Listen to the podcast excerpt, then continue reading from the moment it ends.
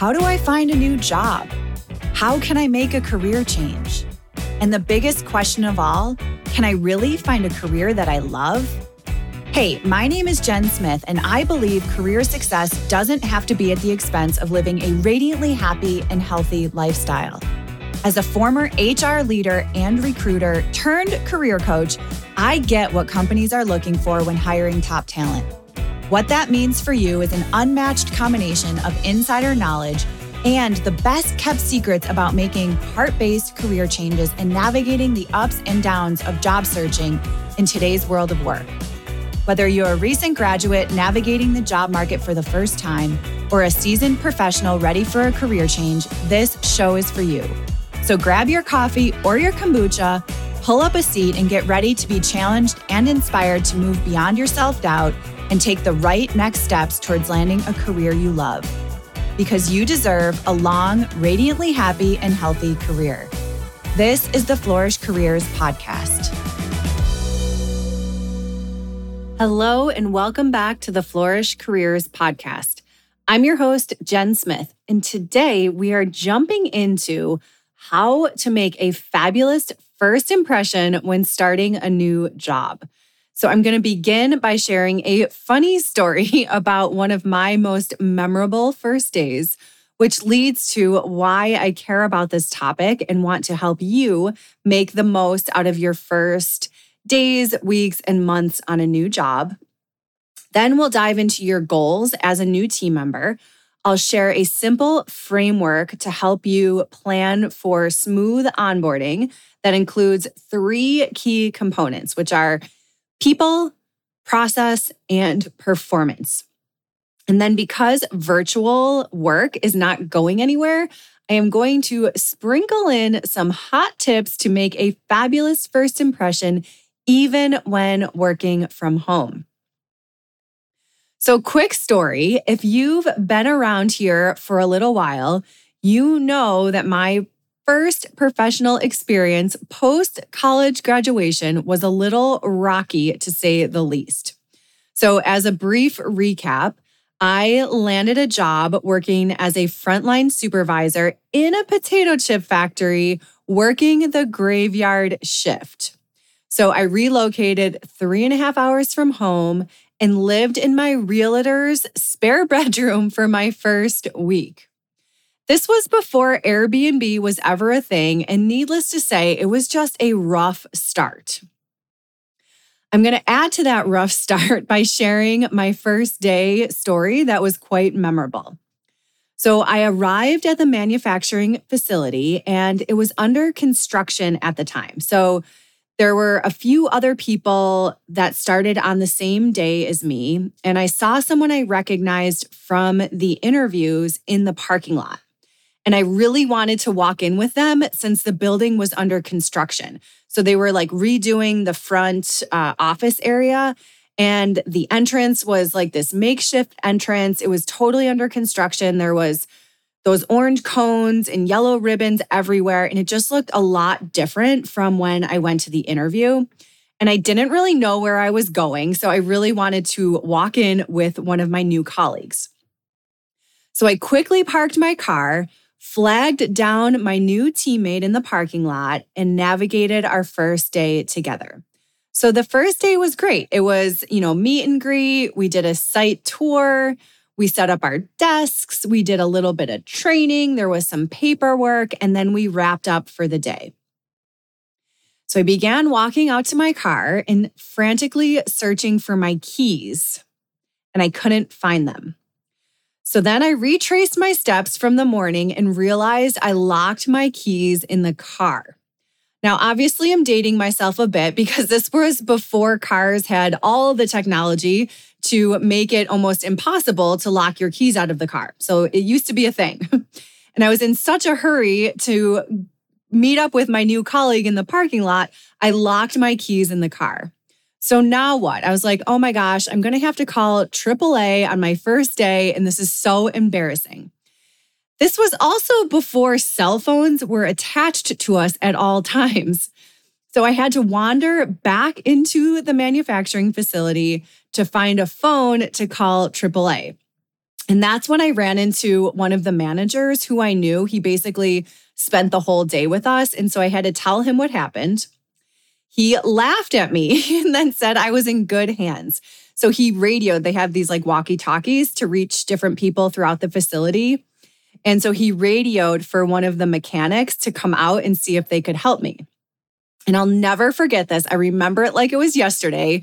The mechanic, who I learned is somewhat of a jokester, came walking out with this orange, reddish, huge brick in his hand, like he was going to throw the brick through my window to get into the car. It was so funny. And like I said, I can literally still picture like it was yesterday. He also had some kind of device in his pocket, which allowed him to easily open my car door, unlock it without throwing the brick or breaking the windshield. And sure enough, my keys were right there in the console. So this mechanic and I became fast friends. We laughed, and I was so grateful and totally embarrassed about the whole thing. So, needless to say, starting a new job is nerve wracking. So, I want to make sure that you are prepared. And as a high achiever, my guess is that you want to make a strong first impression. And sometimes when it comes to that, we think that everything needs to be perfect or we have to have all the answers immediately.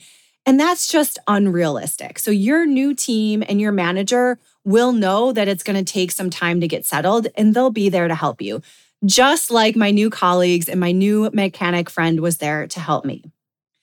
The other thing I want to mention here is that not every company is good at onboarding, especially if you're working remotely. So, it's really best to go in with a plan.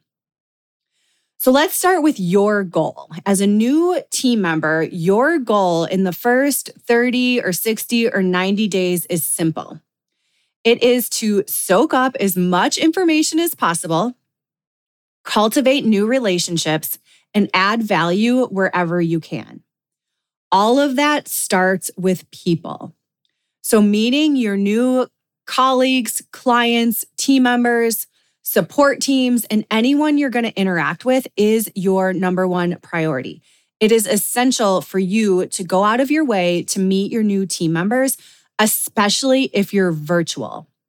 And one of the best ways you can do this is to let your manager know that meeting with your team and building relationships is an important priority for you. So you can sit down with your manager, ask for a list of people you should get to know, and I always recommend expanding your list beyond your immediate team. So, who are the teams that you're going to collaborate with most often? What about your skip level manager, which means your manager's manager? It's always good to put a name and a face to higher levels in the organization. And then don't forget about essential support departments. So, HR and IT are always significant people to spend a little bit of time getting to know especially IT if you are working remotely. When things go awry with your computer system, you need somebody to be able to talk to and get it fixed. You also want to think about external partners. So, are there any agencies or contractors that your team regularly interacts with? So, remember to kind of think outside the box when you're making this list. Once you have your people list, think through creative ways to introduce yourself to everyone. And you always want to do what's most comfortable for you. So, for example, maybe you take the initiative to set up a quick one on one 10 minute coffee chat with each of your new team members. You could do this in person or you could do it virtually. Usually, a 10 or 15 minute intro meeting is easy for people to say yes to. You could also meet somebody for lunch. Or a simple way to hit the ground running is to ask meeting organizers to give you a couple minutes at the beginning or the end of a meeting to introduce yourself. So you're likely going to attend a bunch of meetings throughout your first couple weeks. And a quick hello through Zoom or an in person meeting is an easy way for people to put a name to a face and for you to make a great first impression. As a bonus, if you craft an exceptional elevator pitch ahead of time, it is bound to make a memorable impression. So, we did talk about a framework for this in, in framing your career story in episode 23, which I'll add to the show notes. But ideally, here, you want to share a brief story about your background, talk about what your new role is and what you're going to be doing, and then maybe a little anecdote about what you're looking forward to. Now, I want to reiterate here the critical component is for you as the new team member to take the initiative to schedule these meetings and ask meeting organizers for a little bit of time.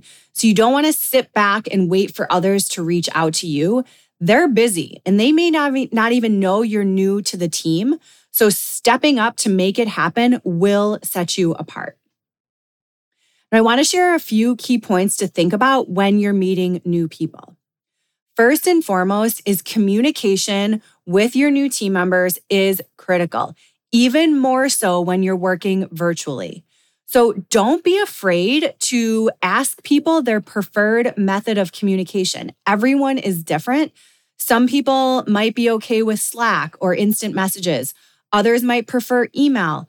Others might prefer you to set up a meeting. So it's really important just to ask this question. So you, when you do need to interact with others, you are meeting them where they prefer and you're able to get answers quickly. This conversation is essential with your immediate manager. So as you get started, you're likely to have a ton of questions. Asking your manager how they prefer to communicate will make the onboarding process plus your relationship with your manager much, much smoother. Then the last point I have here is as you meet your new colleagues, don't be afraid to jump in and help. If you sense that someone is stressed, maybe you do a coffee chat and you can feel some anxiety or stress in their voice, ask them how you could support. So, as the new person, you likely will have a little bit of extra time while you're getting up to speed. And a simple act of asking how you can support somebody is going to go a long way. And it doesn't have to be anything major. So, some examples that come to mind is, you know, maybe somebody's working on an all company email communication and it's stressful to hit that send button. and so you could help them by proofreading the email communication before they hit that send button. Or maybe somebody's testing out a new training system or a virtual training system and they're facilitating their first virtual class with this new system. So, an easy way for you to add value could be to offer to test it with them. So, be the person on the other end of the system and see if it's working and give feedback and share ideas. These are just some simple ways that are going to help you build relationships and make a fabulous first impression with your new colleagues. Okay, so developing relationships with your team and the people you're going to interact with is most important. It's your top priority. The next thing to think about is process. So, with a new job comes a fresh start. This is an excellent time to get organized and set good habits. So, think about how you want to manage your time in your calendar. So, do you need to block time for creative projects? If so, establishing your calendar right out of the gate will ensure that you are successful right from the start. And then, speaking of the calendar, taking time to learn about reoccurring team processes and adding them to your schedule will ensure that you don't miss out on relevant information. So, sometimes when you're new, you might not be added to distribution lists right away. So, to be proactive, you can ask to be added to weekly, monthly, and quarterly meetings and even annual meetings to be sure that you're added quickly. You can join these regular team processes right away. Again, it's all about being proactive and taking the initiative to ask these questions. In terms of process, one on one meetings with your direct manager are imperative to your success. So, if your manager doesn't have a one on one process already set up, I strongly suggest that you ask for one. So, setting aside dedicated time to meet with your manager is essential, and it's especially essential during your first couple of months. This also eliminates a lot of ineffective back and forth communication, and it's to help ease your nerves. So, think about it. As you're navigating a new role, you're to have a ton of questions. So instead of pinging your manager every time you have a question, jot them down on a post it note or on a Google Doc and then save that for your regularly scheduled meeting. So if every Friday you have a 15 or 20 minute check in with your manager, you have all your questions prepared and you can quickly go through those. Knowing that you have that dedicated time and support from your manager will also ease your mind as you cruise through the onboarding process. Okay, so now once you understand the people that you're going to be working with, you've got the team processes ready to go, it's time to talk about performance. So, the third factor when effectively navigating your own onboarding and making a fabulous first impression is performance. So, you want to clarify your individual goals as well as understand your team's goals and performance expectations right away. And you can do this by sitting down with your manager and defining what success looks like. So, this is going to be important for both your onboarding or your 30, 60, 90 days, and then beyond that. So, you want to talk with your manager about any resources you're going to need to get your job done and do your job well. You can talk through the job performance process. So, how are you going to be assessed? Who is going to measure your goals? What are the metrics if there's specific metrics that you're going to be accountable for? So, typically in the first 30, 60, 90 days, the expectation for you as a new team member is to complete your essential training, meet the appropriate people. Although I will say that it's really crucial for you to get clear on the performance expectations so you don't miss something in your first few months on the job. Your manager is going to be super busy with everything else going on, and it's something that can easily get overlooked. So, I always recommend bringing this conversation to the forefront when you are meeting with your manager in the very first week or first couple weeks on the job. And of course, I will say here that performance expectations do not end after onboarding. So I might go out on a limb and say performance expectations begin at the end of your onboarding. So, therefore, learning how your performance is reviewed and measured beyond your onboarding period is critical. Some companies will have um, formal performance management processes where they meet you know biannually. Others are going to do that more frequent. So you can ask questions and make sure that you understand what that timeline looks like for your new company. So learning this process in your first couple weeks is going to help you remove the guesswork It'll help you prioritize and lay the groundwork for an exceptional first year.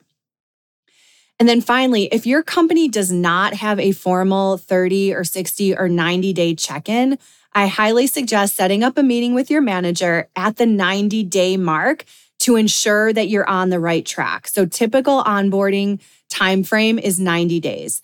This is an excellent time to ask for feedback about what's going well ask for advice about what you could be doing better, and then you can define a forward thinking plan. Not to mention, your manager will be impressed to hear how thoughtful and proactive you are about meeting your performance expectations.